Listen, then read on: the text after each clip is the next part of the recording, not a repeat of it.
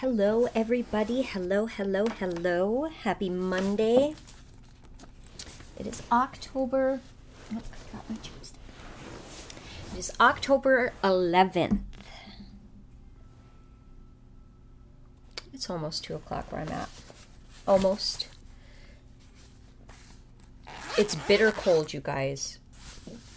This morning I realized summer is over. 90 degree weather is gone. Beautiful days of shorts and tank tops is done until next year. And there's a bite in the air, like a real bite. Like, ah, ah, ah. The kind that goes, yeah, it's wintertime. Time for jackets. Time for gloves and hats. Time to get prepared. I was prepared. Anybody seen Hoodwink the movie? Granny? Granny was always prepared for everything. That's how I am. I try to be prepared for everything. I was prepared. I think this weekend I had to go somewhere. Have my nice fluffy jacket on, had a beanie hat. I was like, huh, I just need to get some gloves. I need to just buy a bunch of gloves. We have gloves in the house. So, you guys, I don't know what this week is going to be like. Great sermon at church yesterday. What were we talking about? This I wanted to share.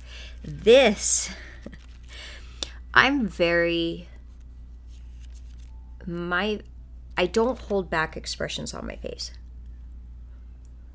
I used to do, be very good at being blank. Like, I didn't want people to read my expressions and know what I was feeling, yada, yada, yada.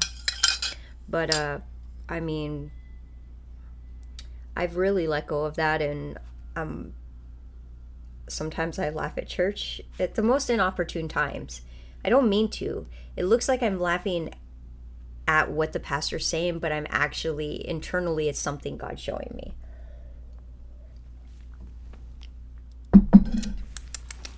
So, yesterday was no exception.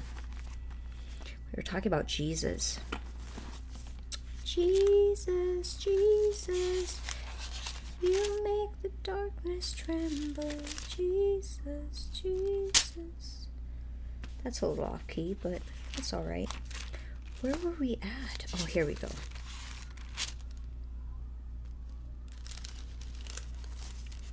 Maybe. Here we go.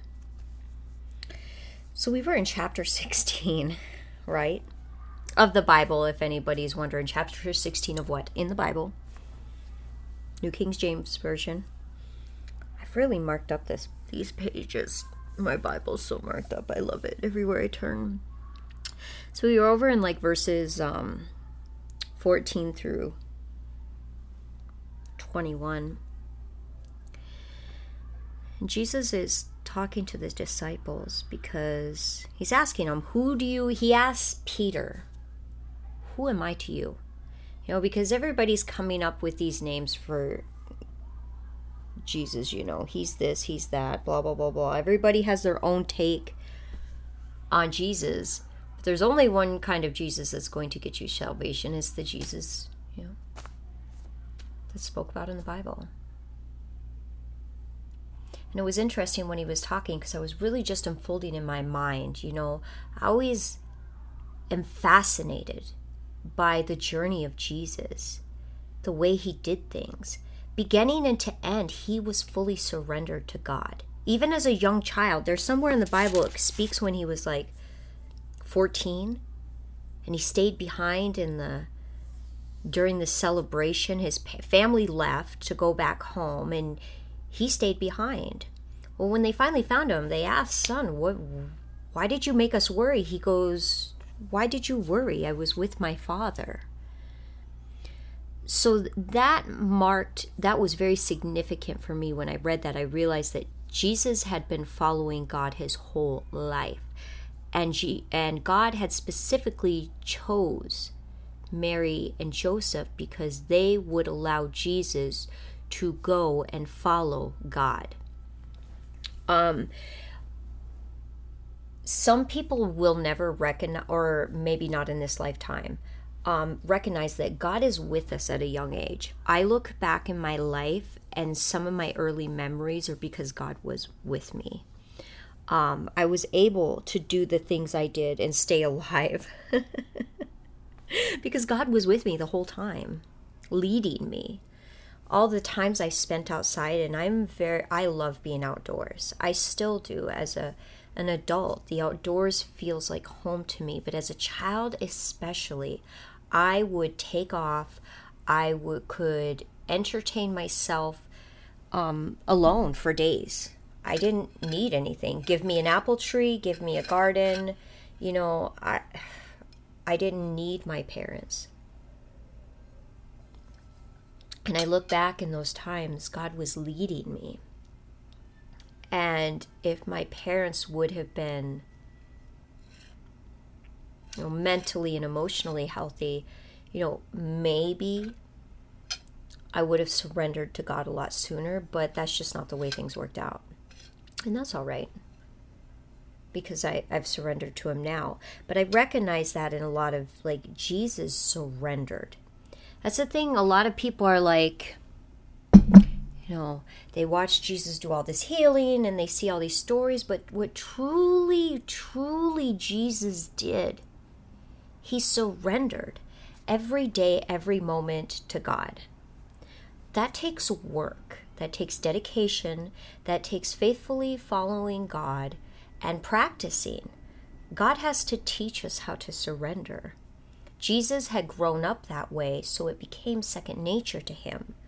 For us nowadays, in the world that we live in, in all the things that we have done as a mankind species, we have to relearn how to let go and follow in the spirit. Um, and that's quite different than following in the flesh, you know. Following in the spirit is to follow that beating of the heart and not your flesh heart, you guys. We have two separate hearts within us.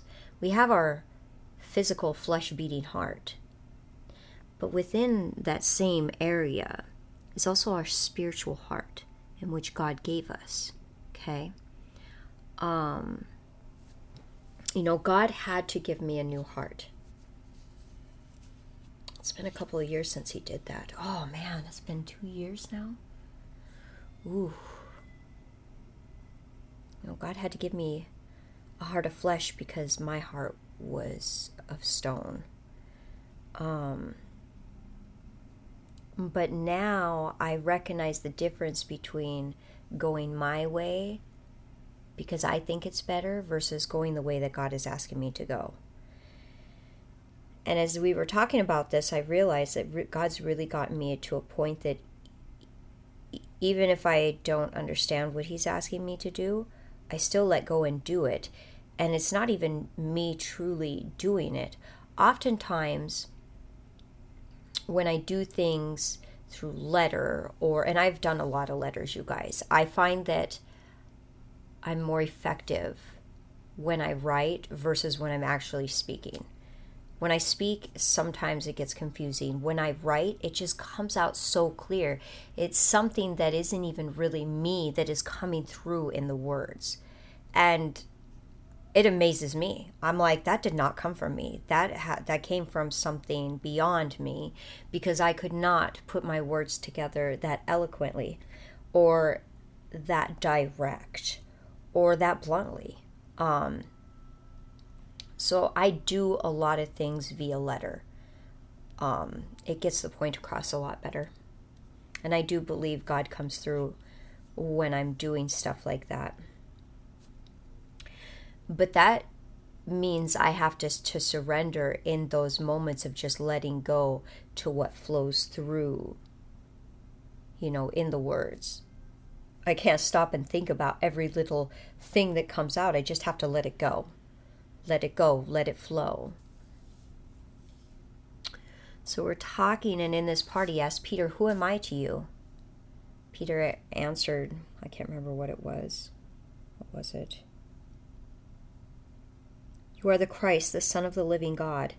This is in verse 16. And Jesus answered and said to him, Blessed are you, Simon Bar Jonah, for flesh and blood has not revealed this to you, but my Father who is in heaven. And I also say to you that you are Peter, and on this rock I will build my church, and the gates of Hades shall not prevail against it. And I will give you the keys of the kingdom of heaven, and whatever you bind on earth will be bound in heaven, and whatever you loose on earth will be loosed in heaven. Now, couple significant things about this passage, you guys. And just just so I recap, this is chapter 16 in Matthew, verse 16 through 19. Um, when he asked Peter, when Jesus asked, Who am I to you?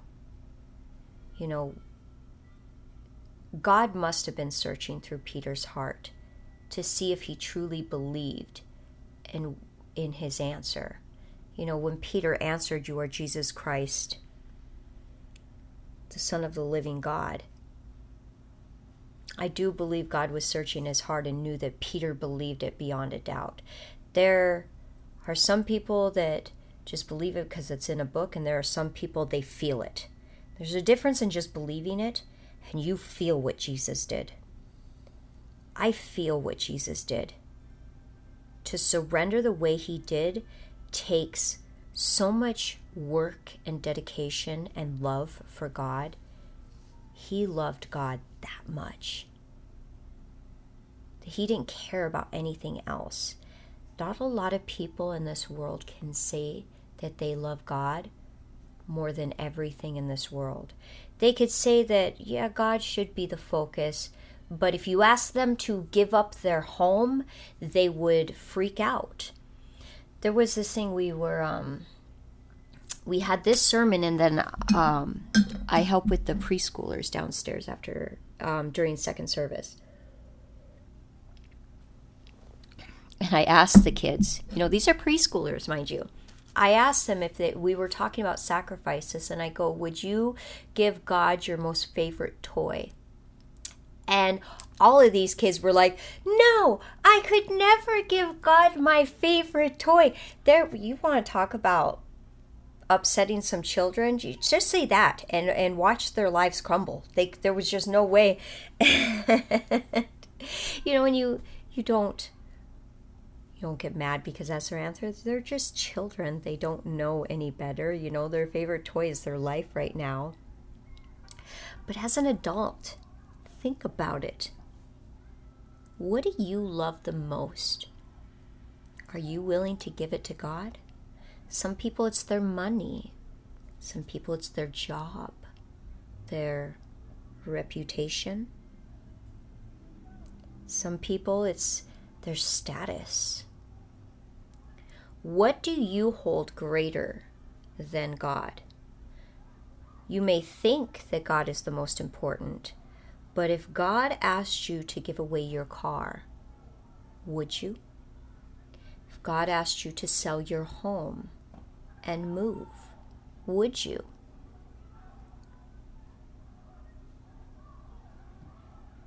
If God asked you to give up everything you had give it away, and be poor for a year? Would you do it?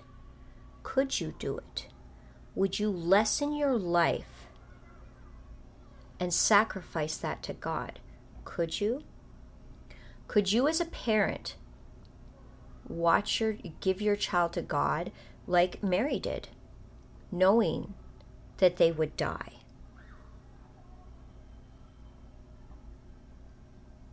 I mean, think about it. I asked somebody this a couple years ago. What if God took your children? Would you still love him? God would never ask me that. That's what this woman said. She was, God would never ask us that. God would never do that. But God asked Mary that. And lots of children die every year. Just because God doesn't tell us why they die doesn't mean he had a reason doesn't mean he didn't have a reason. God is in control of everything. Even those things, he allows them to happen. They're meant to wake people up. When children die unexpectedly from a tragic accident and people cannot understand why this happened, it's meant to trigger some people to wake them up and bring them closer to God. And sometimes that doesn't even work. Sometimes people just embody that trauma too deeply that they just bury themselves in it and they cannot see beyond the pain. They think, How could this happen to me? instead of, Why did this happen to me?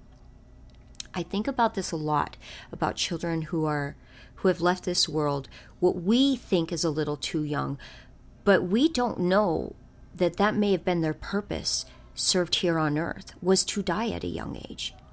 Unless you go to God you will never really understand that. And I've asked God about these things. There was a boy who got shot in the alley behind my apartment. It was very tragic. But when you stop and ask God, ask God why would He allow that to happen, was an example to show people, wake them up. Don't get involved in these things. It's sin. The wage of sin is death. And that's what happens when you mess with things like that. I think about that you know, could you give up everything and give it to God as a sacrifice? And I've I can tell you I have given God everything in my life. My soul, my heart, my children, my life, everything. I am God's. I surrendered. I got sick and tired of being sick and tired of my own choices that were killing me. The people I thought were good for me that were actually suffocating. They were destroying my soul. I got sick of it. I got sick of making choices that were hurting me. So, I surrendered. I had enough. And I, be- I know in that moment God knew I would never back away from that commitment, that I would forever surrender and be His to the death. I would die. If God asked me to die tomorrow, I would do it. I'm just saying, you have to think about those things when you're getting ready to serve in the kingdom of God. Are you willing to give it all? A lot of people don't want to have these conversations because they think God would never ask you to do these things. But truly, if you want to go all the way with God and you really want to get knee deep in serving in His kingdom, you have to ask yourself this because God is going to ask you to do things that, you know, are not of the normal Christian society. He will. And are you willing to do those things? Are you willing to step up to the plate and do what it takes to allow God to live through you and to bring other people close to Him? Because sometimes the things He asks you to do are downright crazy. God has had me do some crazy things where I was like, well, God, you know what? I, you know, I trust you you you know what you're doing and i'm just going to let it be uh what was the one and why this comes up you guys because it says here and also I say to you that you are Peter, and on this rock I will build my church, and the gates of Hades shall not prevail against it. And I say to you that you are Peter, and on this rock I will build my church. On this rock was that faith that Peter had within his heart, that God could read his heart posture. On that rock, on that solid faith, Jesus could build a church, a spiritual church, you know, something where people would come to him and know that he was solid. He wasn't going to sit there and swing one way and swing another. There's this debate about President Biden. I was I don't know why I got stirred up into this debate. So President Biden, you know, he is Catholic, yet he endorses women's rights for abortion. Let me lay out flat how I stand on this. And this is not about religion. This is about moral morally correct. A woman does not have a right to choose whether someone lives or dies, regardless of whether it's in the womb or out of the womb. A fetus is a living thing. Okay, once the egg meets the sperm, it starts to change. Change means it's growing, growing means it's living. It's facts. So when our government, thank you, our government, started wanting to stroke the ego of women because if we make them happy, they will vote for us. You know, we want to empower women. You empowered women by giving them the right to murder. And now they feel very entitled. We have a whole generation of women who are women's rights. I have the right to choose this life within me. Are you kidding me? We gave women the right to murder? Why? Women are essentially no better than a man. We are not better than. We are still flesh and bone. And we are not entitled to have the right to decide whether a life lives in us or not. It's murder. So all these people are like, oh, Biden, even though he's Catholic, he's standing up for women's rights and he's so wonderful and blah, blah, blah, blah, blah. Well, first of all, that's hypocritical. If you're going to speak about faith, if you're going to put your hand on that Bible, you better live by it. Otherwise, if you can't live by the laws of God that you claim to be walking with, if you can't walk with it in all your life, then I don't trust you. You're a hypocrite. You are a liar. You are deceitful. That's why a lot of people in this world, they'll sit and they'll act like they're the good guy. Like they're good people. But behind the scenes, they're doing deceitful things for their own selfish gain. That's deceitful. You are a liar. God knows these things. So I say to you, that you are Peter, and on this rock I build my church, and the gates of Hades will not prevail. God knew within the heart of this man that he was solid. He wasn't hypocritical. There's something God knows within me. I know when He's searching my heart, I can feel it. I don't lie to God. Ever, ever, ever. I'll tell Him when I don't know. I'll tell Him I don't know if I can commit to that because I don't feel like I've come to that truth yet. I'm honest with God because He reads my heart and He understands. I'm just not there yet to make that kind of commitment.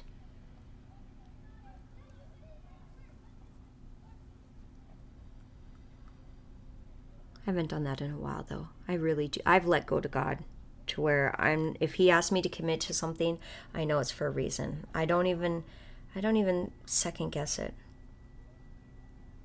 People in my life let go to that. I know God knows what He's doing.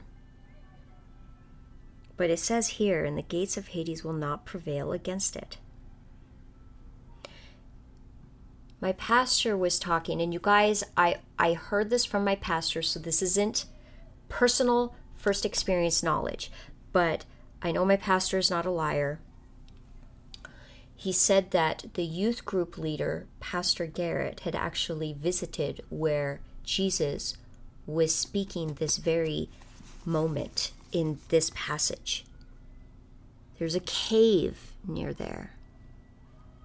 And legend has it, superstition has it, that this cave was the gate to Hades. And as my pastor's sitting there, I'm going, whoa I wonder what it'd be like to stand in front of that. Huh. You know, there is a dark underworld spiritually. Okay? There is. That's sin.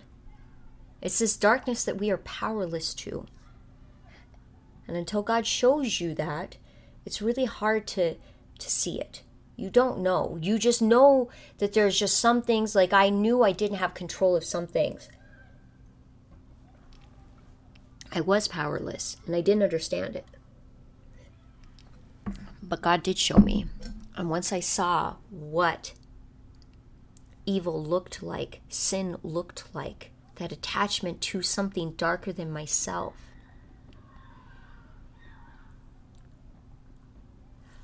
So when the, he read this passage and he was talking about Pastor Garrett have, having been there.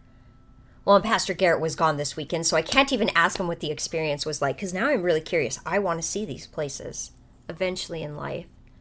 Bucket list, it'll happen. My pastor goes, Only Jesus.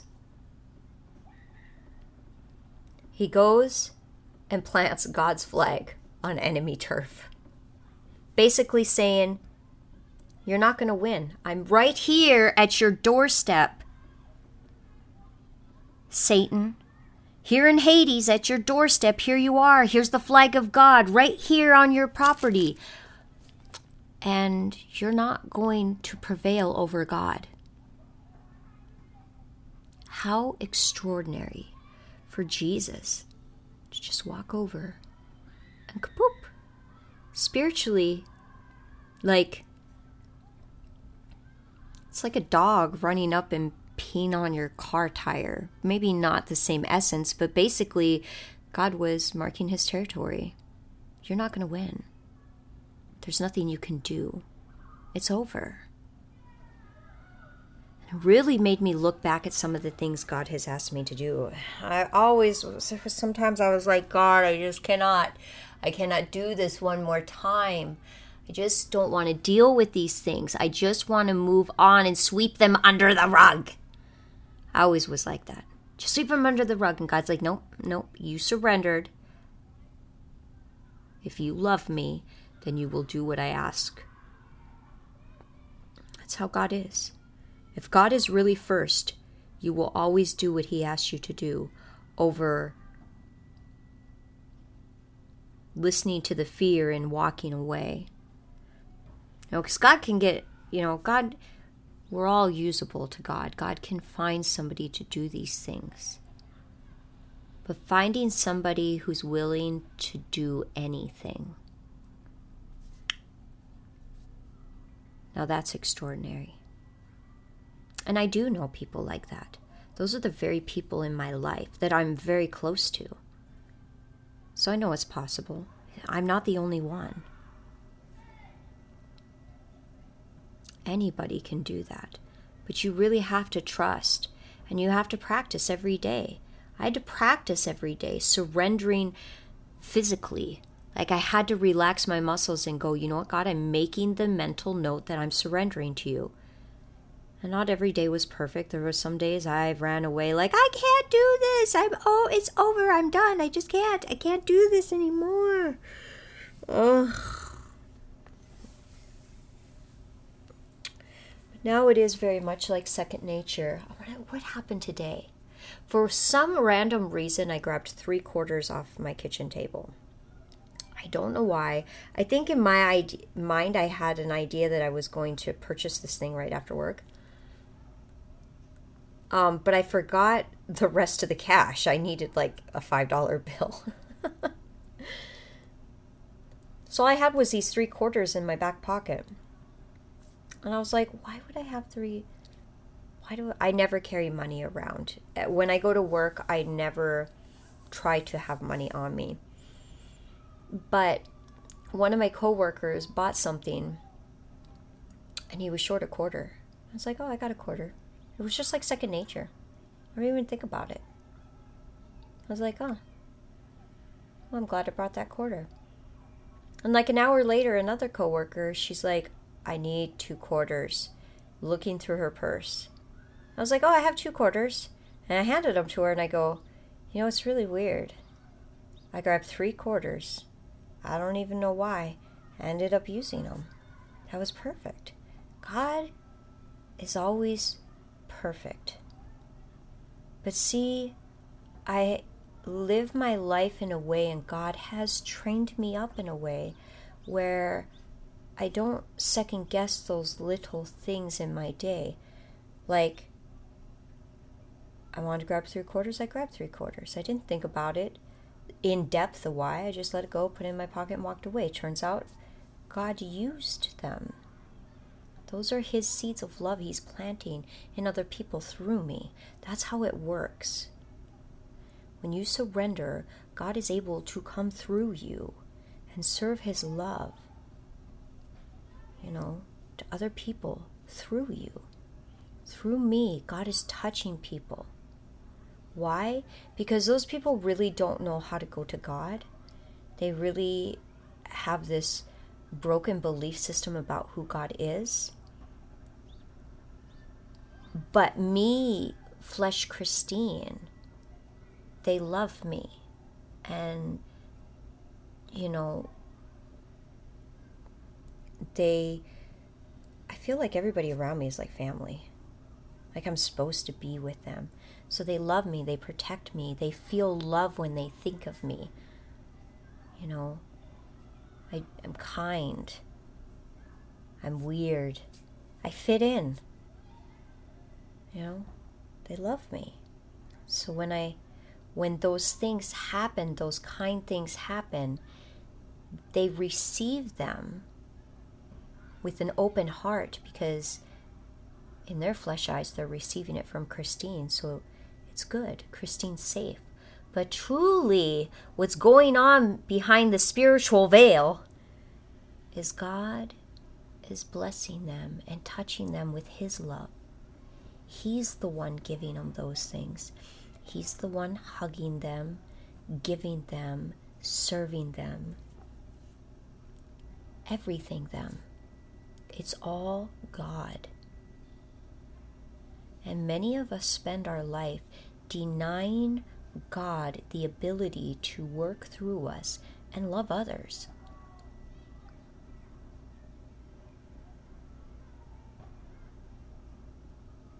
I did that for a long time in my life. I was so isolated. I didn't know how to. And the only way to learn how to truly love is to let go to God. It's the only way you will ever learn how to love. I took disciple classes, and this was the core of those disciple classes was love. Loving like Jesus, walking around and loving others, surrendering. I loved those classes. They really shaped me. I needed them. God knew I needed those. But we have to do the things that God asks us to do that that helps us become what He needs us to become to surrender. What was the thing this week? I want to give this as an example. So, my boss didn't need me to work on Thursday, which was a little different at first. Got a little conflicted inside. I was like, huh, you know, that's weird that I would miss a day. And then my first thought got, well, that's a day short on my paycheck. And then I was like, but wait a second. See, and this is because I'm surrendered to God constantly. He's able to come in and loop through my brain.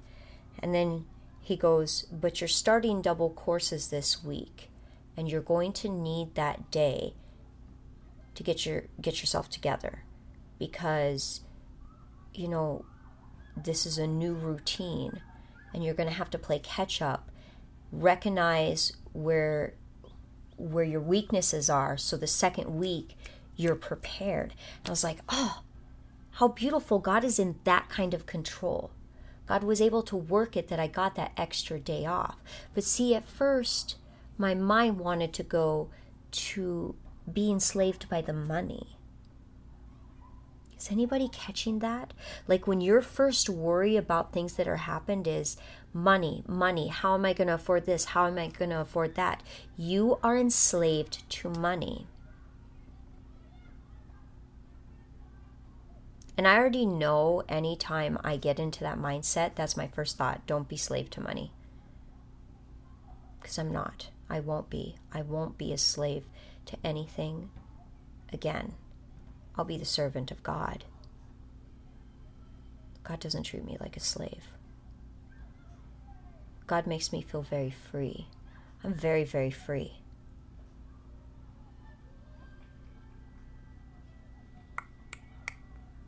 So, Jesus, he physically walked over to the physical door of Hades, planted his spiritual flag, and said, You're just not going to prevail. It doesn't matter what you do. And it's true. It doesn't matter. The good will always prevail. And if you think you're going to get away with doing wrong in this world, you won't. You can't. It just won't happen the darkness always comes to light. And I've realized this in my own life, not just my darkness, but other people's darkness that was hidden within me. I always thought I could walk away from it and I could just sweep it under the rug. But as I look back in my life, God has had to bring those things out of me and I've I've had to p- put them in the light. He's always created the situations where they had to be talked about, brought up. And now I realize that if there's something in your life that you fear talking about, then you need to talk about it until you no longer f- have fear of it. Like I look at that. There are just there was just some things in my life I was scared to talk about, and now as time has went on, and you know those are part of my life, I talk about it, and it's becoming almost second nature to talk about my life and the things that happened in my life with the people that were in my life. So, but hooray for Jesus. That's how surrendered he was. Because I look and I know I've been in situations where I was looking the devil straight in the face.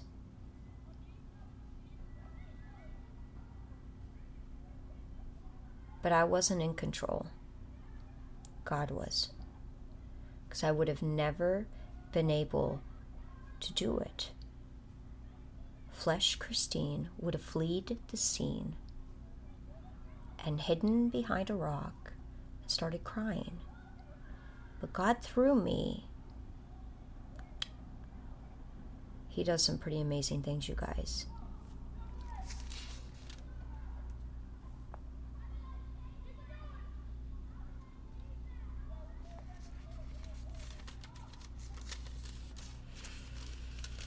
Hmm.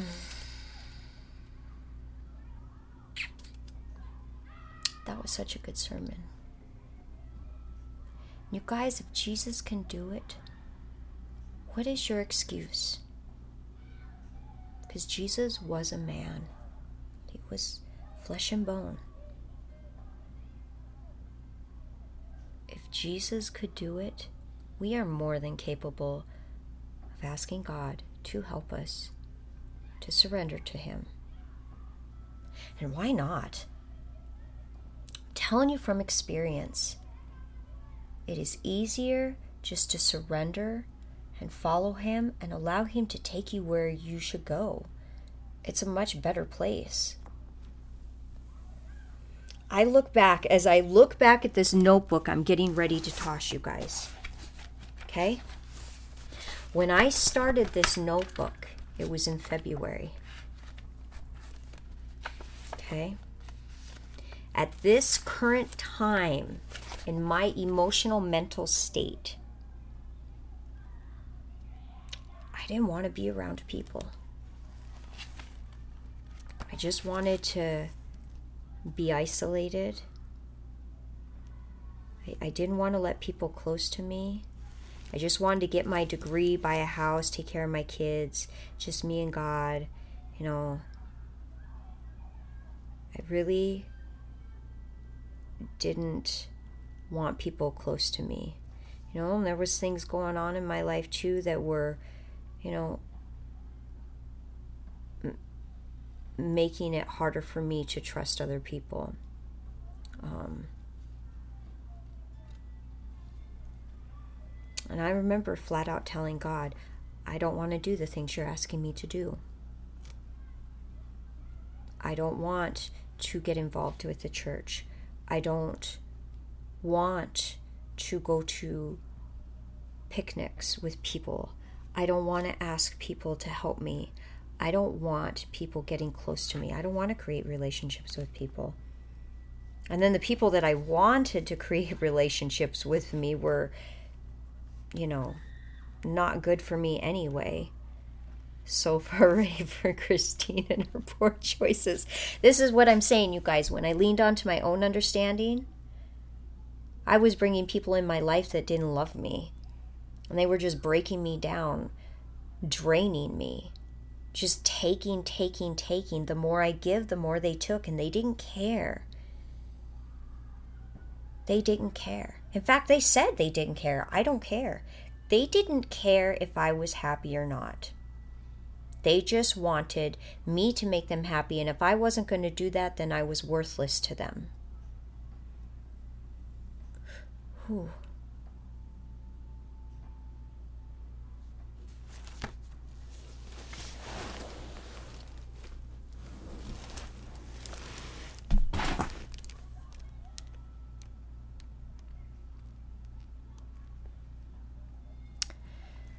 And that's how God was able to pull up that broken core belief in February. Because there was somebody in my life.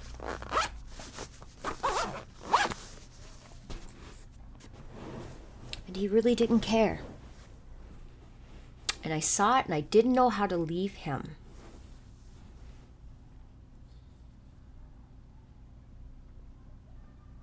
The way he treated me was so loving uh, i mean so unloving and cold. But he had no problem getting off at my pain and suffering. Because he didn't care. To him it was about him getting off. It was all about his sexual satisfaction. He was very sickened He saw me suffering and he didn't care. He didn't even ask because he just wanted to be taken care of.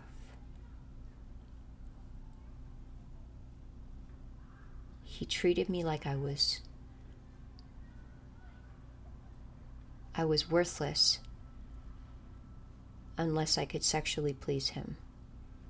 Then that's all he wanted. And that's why I was triggered into that core belief in February. It was a lot of things.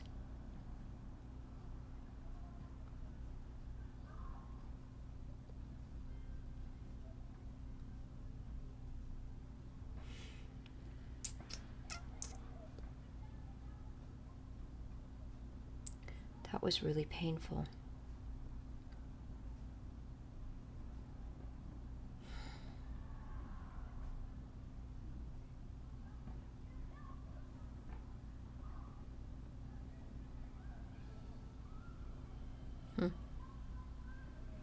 Thinking about it, you guys, it suddenly clicks why I was triggered into recognizing that core belief, why it came up then.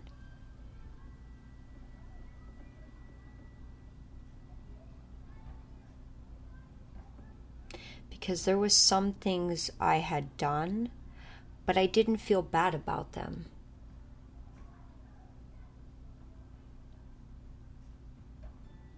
I wasn't being a bad person. I was trying to figure myself out and to feel better. But this man, with his behavior, he always treated me like I was worthless. Unless I could do what he wanted me to do, which was for his sexual selfish gain.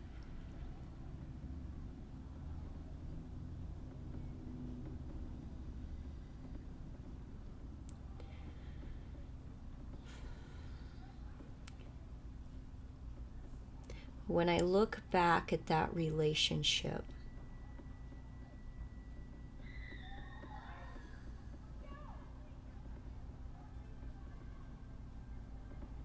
I learned how to love myself. Love myself so much, I will never allow somebody to treat me like that again.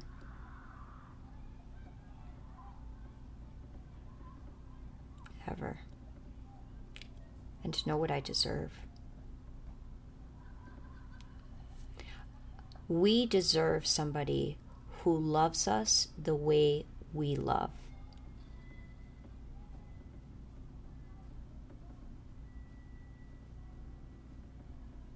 With the same intensity, same passion, same kind giving heart. If you're with somebody who doesn't love you the way you love them, and they're leaving you feel empty, I'm going to tell you right now, they will never change. They're not going to change. They're never going to change. They may change for a moment. They may know how to manipulate it to blind you for a little bit. But their core behaviors will always come back.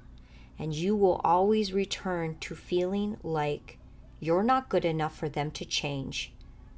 You are not good enough for them to love you the way you deserve. And the only thing that can be changed is you getting up on your two feet and walking the F out.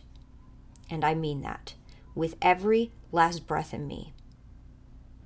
If you are in that situation right now, you need to find your two feet, put them in your shoes, and walk away. Know, I walked away from my marriage and I gave him everything. Everything but my clothes. Everything. The man got my wedding ring back. He wanted it. Guess what? I put it in a Ziploc bag and he got it. I didn't care. I didn't want nothing from him. I'm done. I'm over it. Get up and walk away. Know your worth. Stop validating their selfish behavior. And I'm sure they'll find another broken person to emotionally bleed to death. But it won't be you.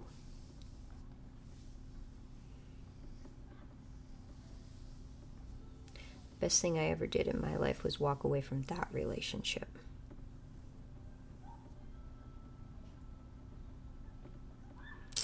God's doing something. He's not showing me all of it. He keeps telling me to trust him.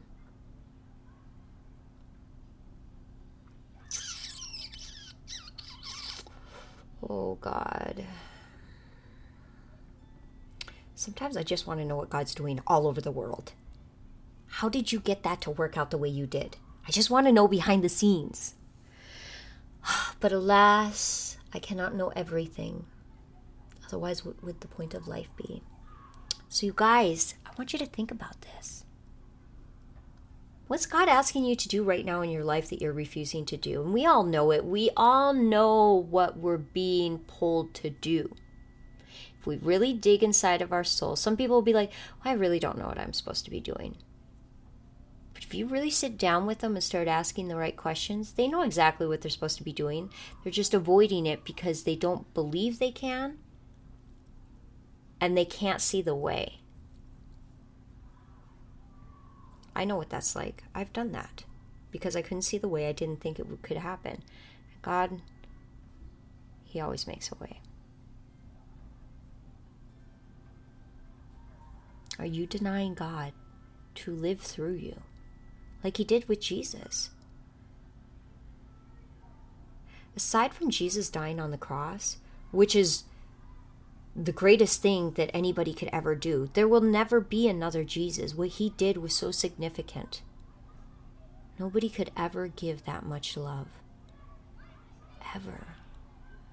Nobody ever will. He changed the world.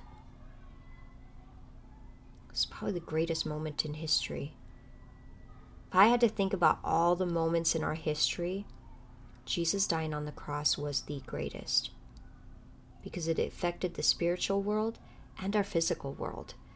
Not a lot of things can do that. And that affected everybody, positive or negative, everybody was affected by it. It is the greatest moment in history.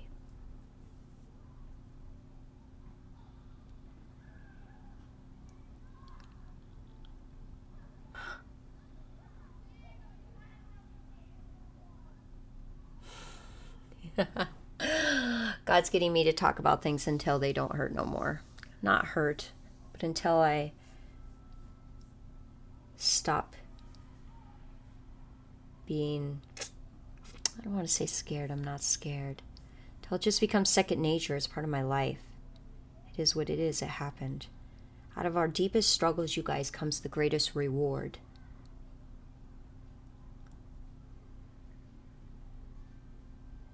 I had somebody in my life try to tell me I'm worthless, not necessarily by the words, but by the behaviors. And guess what? I realized he didn't even know me. and he never will.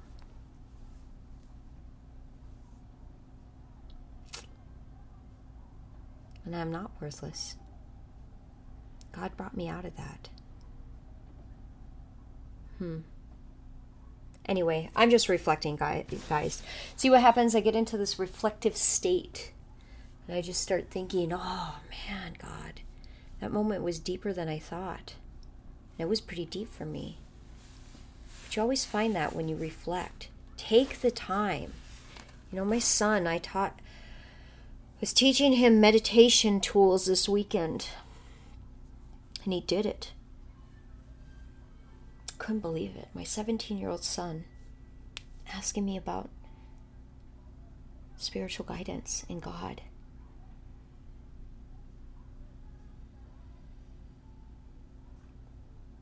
Me. It was a beautiful moment. Set the time aside, you guys. You have to set the time aside. You have to reflect. Me too. I have to do it every day. I might do it after this. Maybe I should do it after this. We'll see. So I love you guys. Thank you for listening to me ramble. And I want you to think about that part in, you know, Matthew. How significant is that? Jesus went to the physical location, planted God's spiritual flag at the mouth of Hades and said, You will not prevail. God does that every day through people like us who surrender to Him. God has done that through me just recently.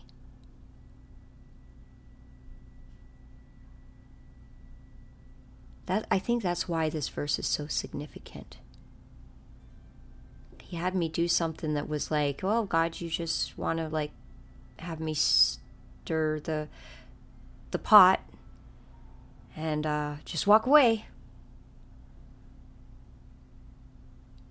But that's how God is. He's going to win. And if you keep living against Him, you're going to live in misery. So, anywho, I hope you guys have a beautiful day hope this gets you guys thinking. Get you guys to go look Matthew chapter 16, verses 14 through 19. Read them. Read them. Or go into Bible Gateway.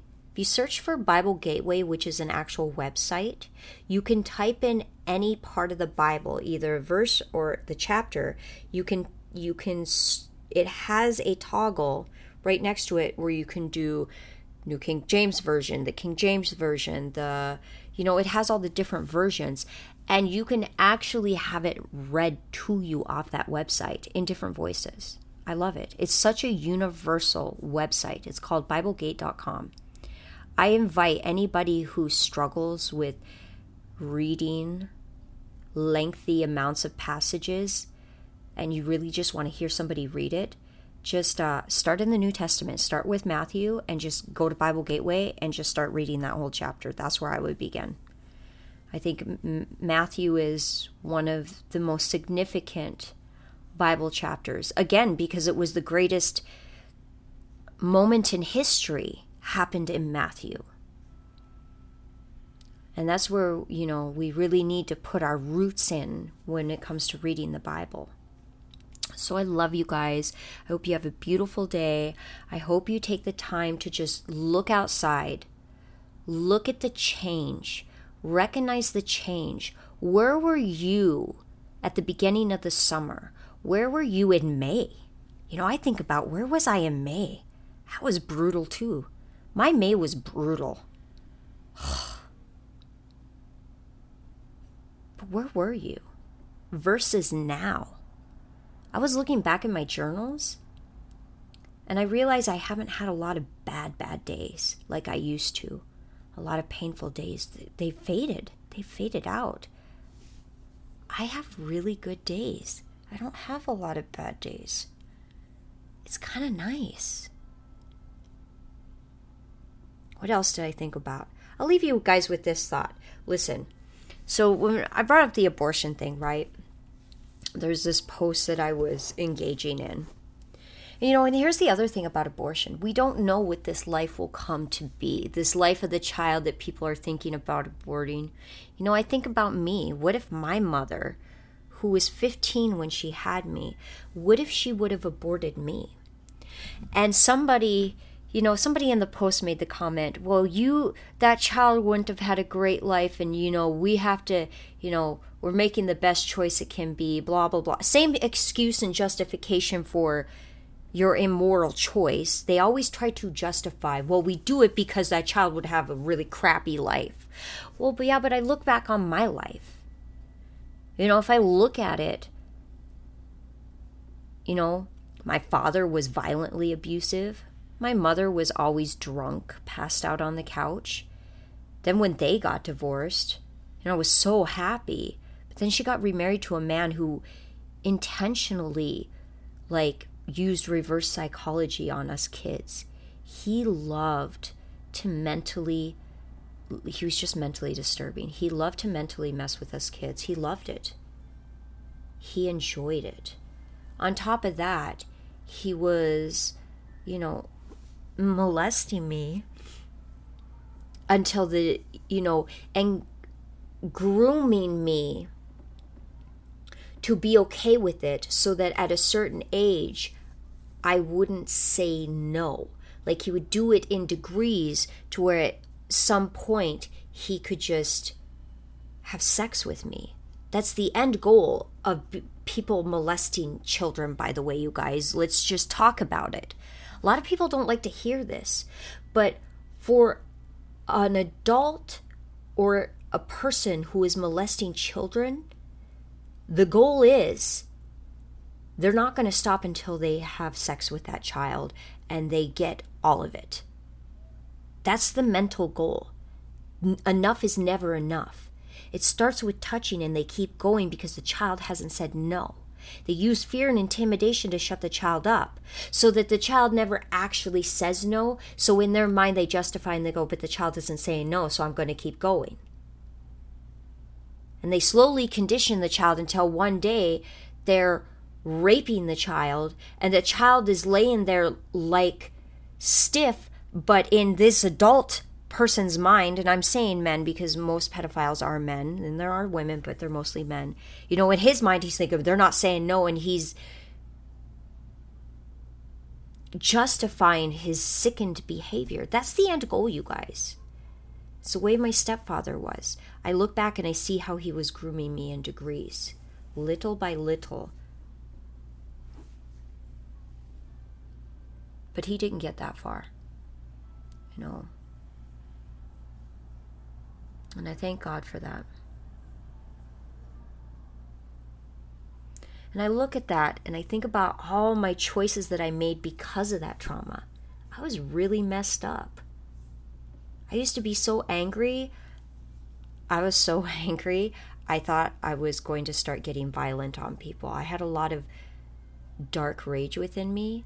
And then I got introduced to smoking weed, and that just was like drinking on a, a different degree. It just held all my emotions in. And then I drank.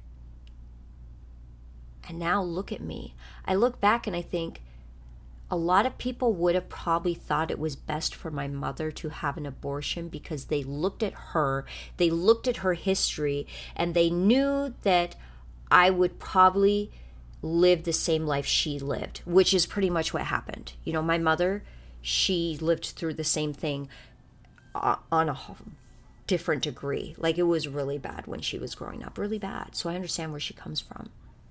And so a lot of people probably looked and thought she would have been better off having an abortion.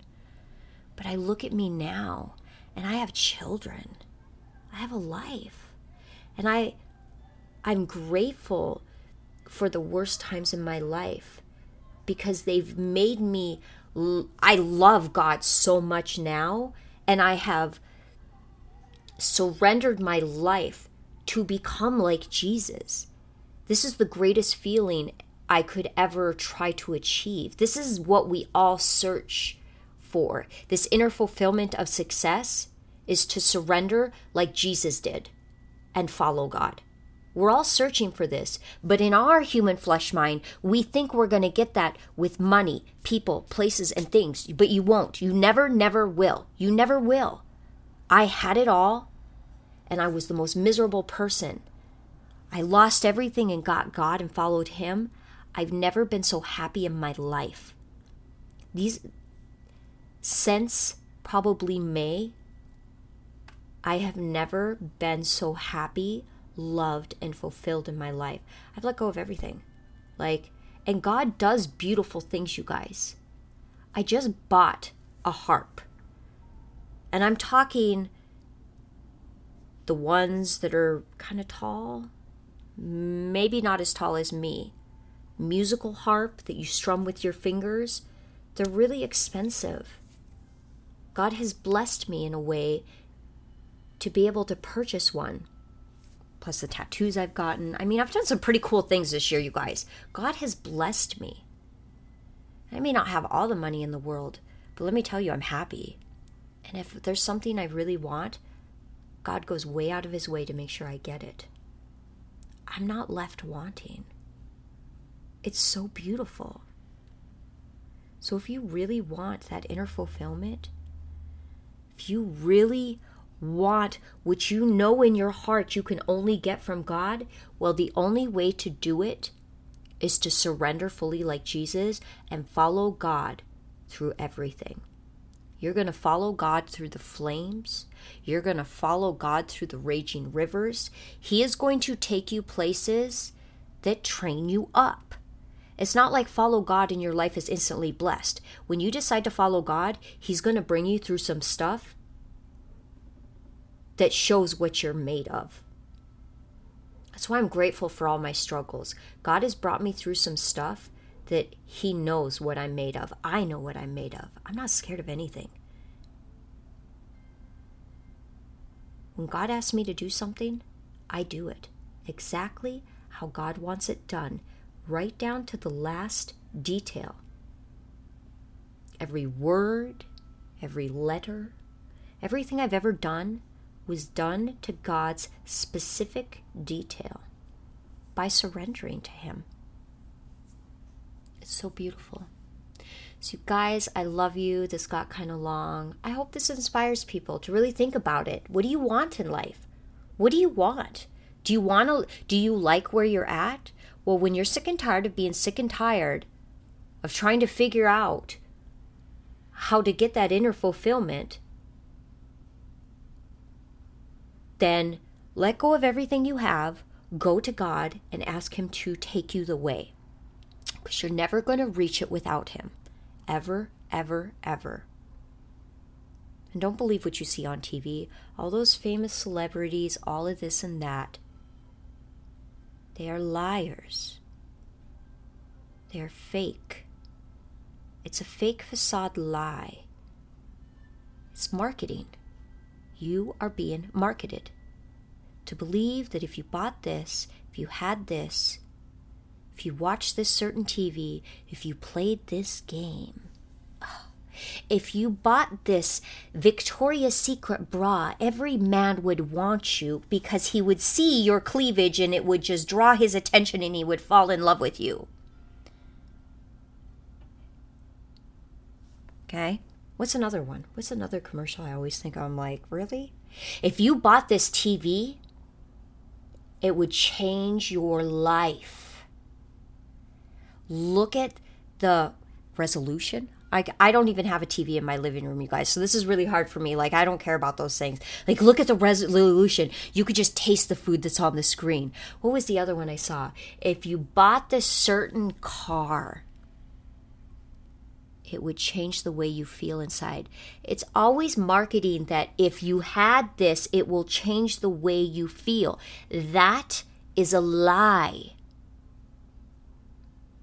Money will never change that internal feeling about yourself and your life. It never, never will. It'll buy you a moment of happiness, but that happiness will fade.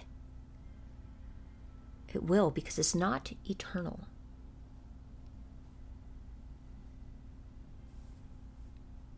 Ah, advertising, such a lie. It's all lies. Only God can make us internally happy because He loved us first. So I love you guys. Hope you have a happy Monday and God bless.